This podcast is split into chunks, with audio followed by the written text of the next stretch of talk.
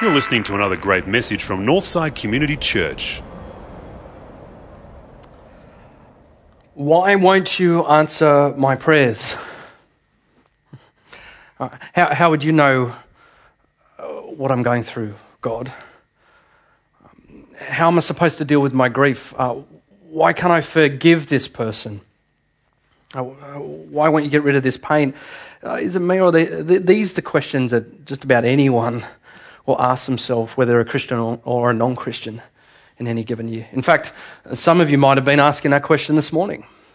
And uh, rarely in the Bible do you see a passage that pretty much covers them all. And that's what we see here in the Garden of Gethsemane. We've come to a passage today that is in the final 24 hours of Jesus' life. Uh, within 24 hours, he'll be nailed to the cross. Um, he's just had dinner with the boys, with his boys, in an upper room in the city. He's told them mind numbing truths that they're still trying to comprehend. Uh, the hour is late, probably after midnight, and they move across out of the walls of Jer- Jerusalem into an olive grove upon the hill, which is still there today, the Garden of Gethsemane. And so here we see a prayer, uh, God to God. And yet, for, for the first time in eternal history, the conversation is one sided. Uh, two key verses, or a number of verses, stand out for me. Uh, verse 38, and Jesus says, My soul is overwhelmed to the point of death. And then in verses 39, 42, 44, he says, Three times, my Father, if it's possible, take this cup away from me. Yet not as I will, but as you will. We have these uh, f- funny images here of, of his boys, of his BFFs, of his friends asleep underneath a tree. And who could blame them at this time of night?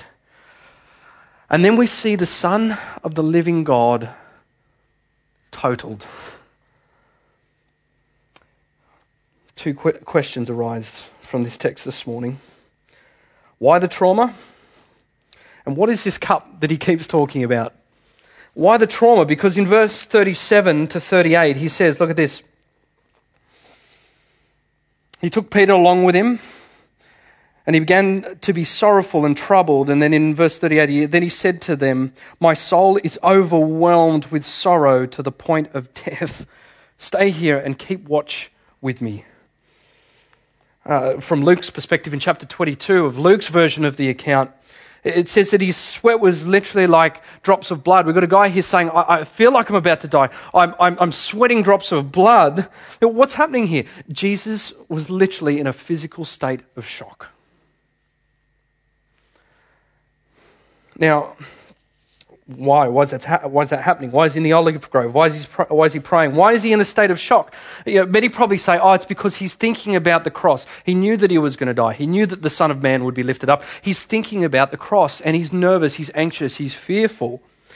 Uh, and I, I say, yeah, but yeah, there, there, were many early Christians who, who were slaughtered in as much a gruesome manner as Jesus would soon be 24 hours later on that cross. And they faced that death with far more bravery, with far more resilience. I, I, I mean, Ignatius said, You can kill us, but you can't do us any real harm.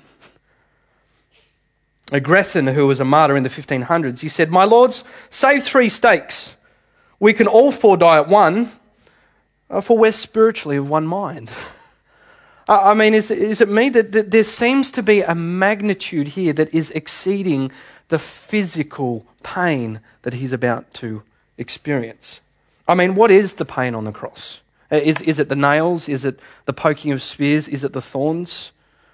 Uh, is, is that the real pain that he's going to experience? No, look, those things are flea bites in comparison to what he's going to experience in 24 hours. Uh, I mean, the cry recorded at the cross was, was not, uh, get these nails out of my hands. The cry was, My God, my God, why have you forsaken me?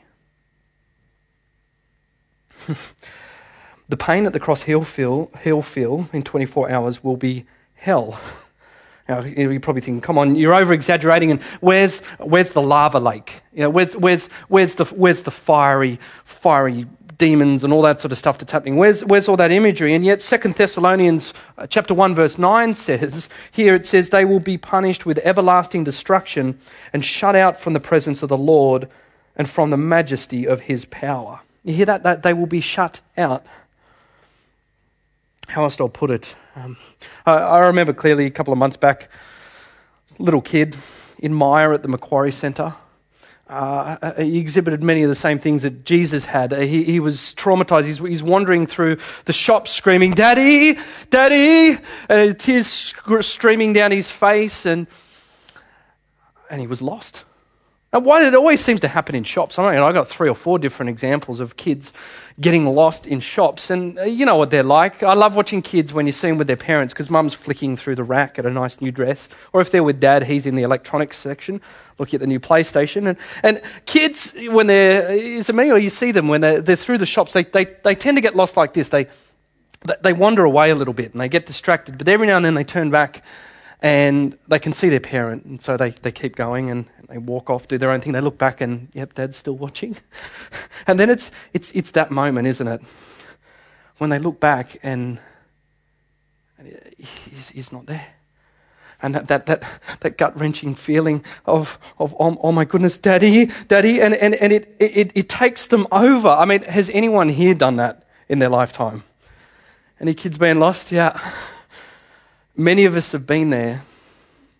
Here's what hell's like. Here's what 2 Thessalonians 1, verse 9 is saying. Take, take that split second if you've, if you've felt that, that two second gut wrenching feeling, and, and multiply by a billion, and then stretch it for all eternity.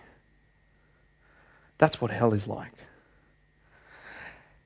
And, and, and that's, that's what he's experienced. When Jesus walks into the garden, he was not some rebellious kid who kept looking back to see if dad was watching. We're talking about a guy here who was always by his daddy's side. He never left the side of the father. He was always doing the right thing. And in the garden, Jesus looked up, and his, in his darkest hour, he looked up, and the face that he was so used to was no longer there. I mean, you know what kids look like when they come to that realization. There's there's, there's tears, there's fear, there's panic, there's trauma. And for the first time in his pre existent life, Jesus was beginning to feel lost. He was in the garden praying and he needed him badly. And he looked around and he's saying, Daddy, Daddy, That was the trauma. The, the, the, the, trauma for Jesus in the garden was the, the beginning of his, his experience of the cross, which was absence from his Father. It was hell. He was beginning to experience hell. And that's why he was in a physical state of shock, a state that exceeded what was coming at him physically. Why the trauma? well, next question we want to ask then is well, why, what is this cup that he talks about? You know, you're saying, Sam, you're over exaggerating a bit. You're getting a bit too poetic with this this morning, son. Uh, but here's the, here's the question what, what is this cup that he keeps going on about?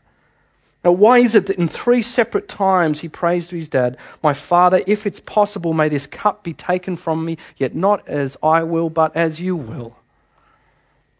Um, p- permit me to keep using the kid analogy, but in essence, the Bible story is like this is that you know, when the Bible says that we're sinners, it's not saying that you're worthless or you're rotten or you're an inherently bad person.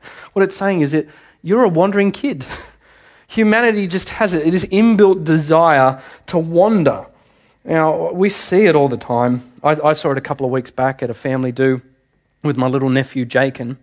He's just learned how to walk, and so as a result, he's, he's discovered this marvelous thing called a DVD player. And not only that, like as a toddler, he's discovered there's a little button called the eject button. If, and if he hit it, then the tray would slide out. And, and, and if you hit it again, the, the, tray would slide back in. And out again and back in. And it, it was just, this would keep, keep him entertained all day. He absolutely loved it. Until, of course, as parents, there's a real risk that, that this thing, thing's going to break. And so, of course, his father picks him up from the DVD player and he puts him back down here and he says, Jakin, no. And of course, Jakin wanders a little bit and does what all kids do wait to see if the father's watching, and back across again. And Jakin, no. And if he does it enough time, you know, any good parent picks him up and says, I've told you no enough times, come here, smack. and smacks him on the hand if you're a new age parent. Uh, uh, this is not the time to debate whether smacking children is the done thing these days, but when I was a kid back in the 80s, you got smacked, right? If you did something wrong, you got smacked. There, there, was, there, there, was, there was punishment there. But you see, why is this moment, why is this moment so exhilarating for little Jacob? Because when, when, when he's learnt to walk and he hears that no, for the first time in his life, He's realized that there's both a choice and the ability to either do the Father's will or my will. The Father's will or my will. And you see, look, for little kids, you know, Greg, my brother in law, he's not doing that to kill Jaken's fun, is he? You know, he's, he's, he's not doing that. But, but look, to say no to a DVD player is one thing, but to say no to him walking out on the road is something totally different, right? So when we, when we come to the Bible, when we come to see what is happening here, eh, Jacob's just a hint of the, the bigger story in that sense that, that, that moving away from his father's will is in, in some way moving away from the very things that is going to keep him safe, going to keep him well, going to keep him healthy. And when he violates that, that smack upon the hand or the bottom or the naughty quarter or whatever you want to call it, what's he experiencing? He's, he's experiencing his father's wrath his settled opposition to the things that aren't best for his child. He's experiencing Greg's wrath. And so the Bible story is look, it's just a much bigger picture of that scenario that in all human relationships with God, we're just like Jake and, and his father Greg, that, that we wander. We're wanderers. Verse 40, look at the wanderers in verse 40. Physically, they weren't wandering too far, but then Jesus returns to his disciples and he finds them sleeping. And he says, Could you guys not keep watch with me for one hour? He asked Peter.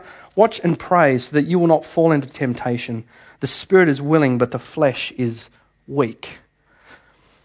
And they fall asleep again, by the way. it's late, come on. but the disciples, they're, they're, ambassadors for all of the human race in this passage. They're, they're, they're like all of us. We're, we're, we're good intentioned, but they struggle to obey. And in other words, we wander. They had wandered off. Jesus willed that they would stay and pray with him and watch out for him and support him in his time of need. And yet their will crossed his and they slept. And the result is, for them and the, and the, the, the human race, um, someone deserves a smack. right? When God's will is crossed, and I know it sounds like childish language, so we'll take this seriously. Here's, here's, here's what the smack means. Here's the smack. Verse 39, 42, 44. Take this cup, my father, if it is possible, may this cup. What is the cup?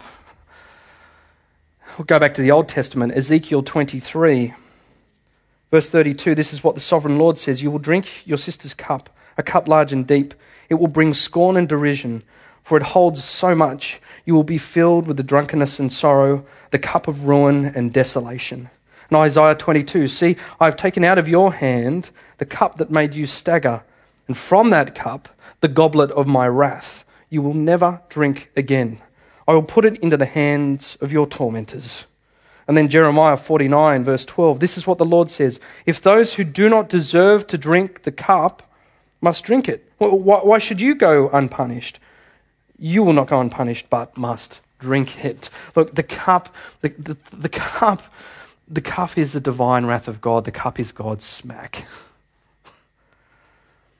And that's what Jesus was staring in the face while his best friend's sleeping under a tree. The story is that the Bible is not you're worthless or you're rotten or you're hopeless. But the story is that we all wander, that God constantly says to us, no, no, and yet we're constantly trying to touch the DVD buttons of our lives and the things that enthrall us and thrill us and take us away from His will. And we're, we're, we're constantly wanting to do that, and it deserves a smack. If it's true of parents, then how much more at the cosmic level is it true of our Heavenly Father? And the question throughout all of history was well, if humanity de- deserves a smack, who's going to get it? And, and for the first time in history, in Jesus, in the garden, humanity got its answer.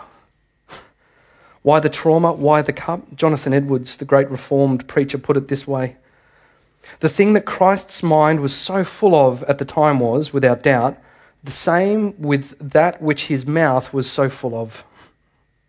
It was the dread which his feeble human nature had of that dreadful cup, which was vastly more terrible than Nebuchadnezzar's fiery furnace. He had, then, a near view of that furnace of wrath into which he was to be cast. He was brought to the mouth of the furnace that he might look into it and stand and view its raging flames and see the glowings of its heat, that he might know where he was going and what he was about to suffer. This was the thing that filled his soul with sorrow and darkness. This terrible sight, as it were, overwhelmed him. And some people say, Oh, how can you say there's a God of wrath?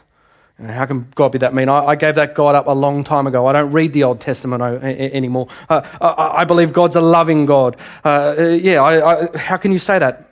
Well, I'll come to it later. But let's just quickly look at what it is for us and what really what does Jesus show us in the garden that we can take away this morning quickly. First of all, he's the epitome. He's, he's the ultimate, he's the perfection of prayer. Look at the style of Jesus' prayer. I, I mean, was it calm and brave? Was it stoic? Was it oh, I'll take this on the chest? Or, or, or, at the other end of the spectrum, was he overly optimistic? You know, is he out there shouting praises to God and just trying to claim it, claim it all that I'm going to be saved and I'm just going to claim it? No, uh, Jesus' prayer, it's real and it's raw. And he says, Look, if it be your will, Father, please take this cup from me. Please take this away from me. And then the honesty of Jesus in the end, he says, Thy will be done. what I love about it is Jesus is, is, is modeling to us that, that prayer is not so much about trying to bend God's will, but bending our will to God's will. it's not stoicism and it's not overly optimistic. It's right in the middle, it's raw. Guys, can we say that we pray like that? Can you say that you pray like that? The other thing, he's the epitome of obedience. You know, this is not the only garden that the Bible talks about. There's another one, remember, right back in the beginning? this guy, Adam, that's in that.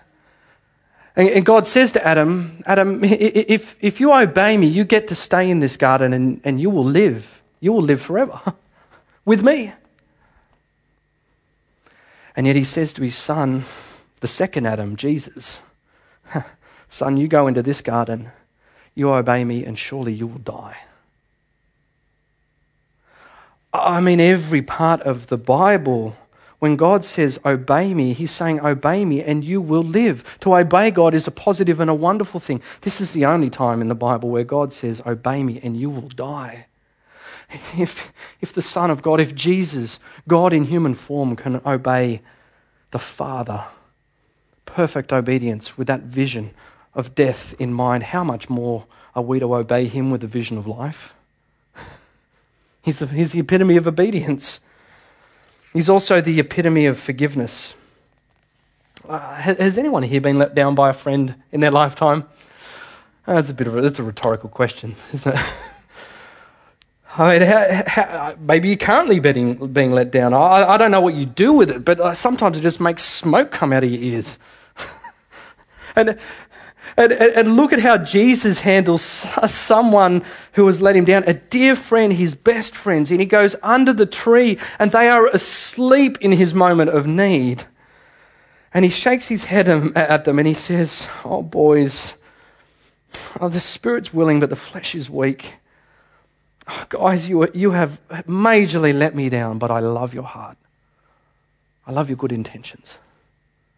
How do we react with friends that have let us down? Get out. I hate you. I never want to talk to you again. I don't want to deal with you. We shut them out.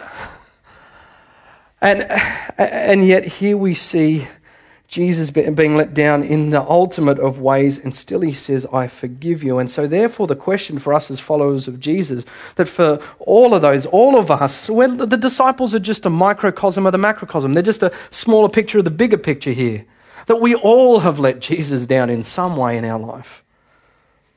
But he, look at the way that he treats us. He says, If you fail me, I will forgive you. And therefore, if we are followers of that Lord, Who are we to treat friends that have let us down? Who are we to shut friends like that out when we, as his friends, are brought right back in and forgiven? But also, he's, he's the epitome of suffering. There's, there's a slab of concrete at Beacon Hill Primary School that uh, has the initials SH forever etched into them. Now, that's they're my initials, by the way. I'm Sam Haddon, and uh, they're they're etched in there forever for everyone to see. And the reality is that I I never got caught. That wet cement was just way too tempting when I was in year three or year four, and I never got caught for it. And I just thought it would be good that I confessed that to my friends this morning here at church. It's not funny how we, we often we often remember the punishments that we don't deserve and received. And yet we're so easy to forget the punishments that we do deserve and were missed. You know, the world is full of injustice. It's full of innocent people who are being unfairly treated this morning as I preach. Full of undeserving people who are being afflicted through no fault of their own. And, and yet, each, each and every one of us, if we want to be real this morning, each and every one of us here has a concrete moment, if you know what I'm saying. Each and every one of us has a, a, wrong, a moment of disobedience, that a punishment deserved that's been missed. And yet, in the garden, here's the ultimate innocent person, and it's God Himself. And he's being handed an unfair sentence, an undeserved sentence, a Jeremiah 49 sentence where the Lord says, If those who do not deserve to drink the cup must drink it, why should you go unpunished? Here's the reason why it's because, because Jeremiah was prophesying what was going to happen in the garden here. that there, there would be a truly innocent person that didn't deserve to drink the cup who will be undeservingly punished and suffer for what others have done. And so, guys, when we see the model of suffering, the epitome of suffering in Jesus Christ, when we look to him drinking the big cup, the ultimate cup, the cup of God's divine wrath, the cup of, of Nebuchadnezzar's fiery furnace into the very depths of his soul, when we see him drinking that big cup, then, friends, he, he, maybe we can drink the, our smaller cups of pain and of suffering and injustice in our lives. He's also the epitome of one more that I don't have on the slides because it's too big to put on the slides. Yeah, I come back to that question. Sam, how can you say that God is a God of wrath? It's because Jesus is the epitome of God's love. you know, ironically, people want to get rid of that God of hell and of judgment and of wrath. And in doing so, they, they, they think, oh, I want to get rid of that one. I want a loving God. And in doing so, they actually make God less loving. Here's why.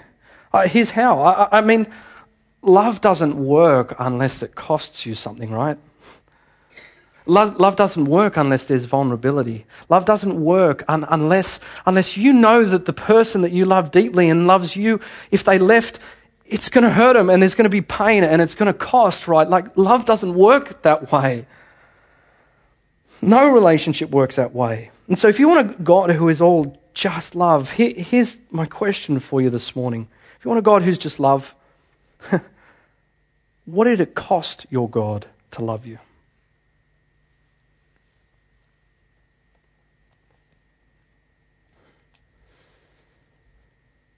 What's happening at the cross?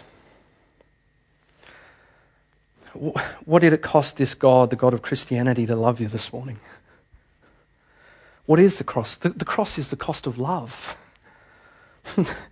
At the cross, we see God smack once and for all. The smack that, that, that, all of humanity deserves. Every person, the Bible says, come pouring down upon one person, poured out in its totality upon him. And at the cross, Don Carson says, it's at the cross that we see the wrath of God and the love of God kiss.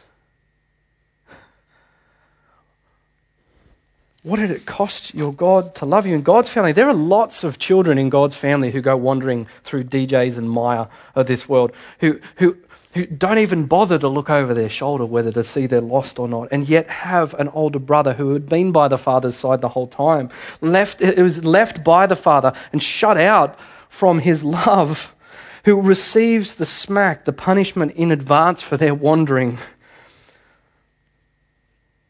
so that they could come in. What, what did it cost for your God to love you? You see, look, if you see the cross for what it really is, if you see the cross for what it is, then you have to ask yourself this morning what's it going to cost me to love Him?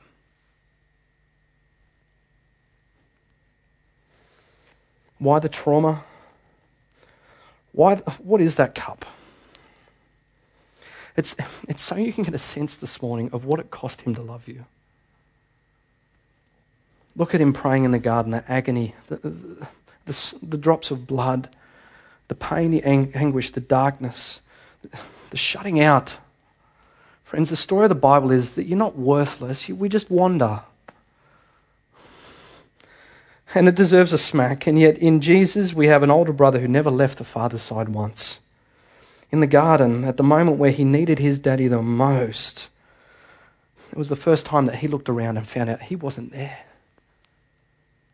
In the garden, Jesus lost the watching face of his Father in that moment of darkness, so that at that moment, you little explorer, you, you little wanderer, you, at that moment when you, when you feel that, that first drop of hell begin to rise up within you, that, that, that lostness, when you feel that begin to emerge and you look around in desperation, you turn to a face and Daddy's there.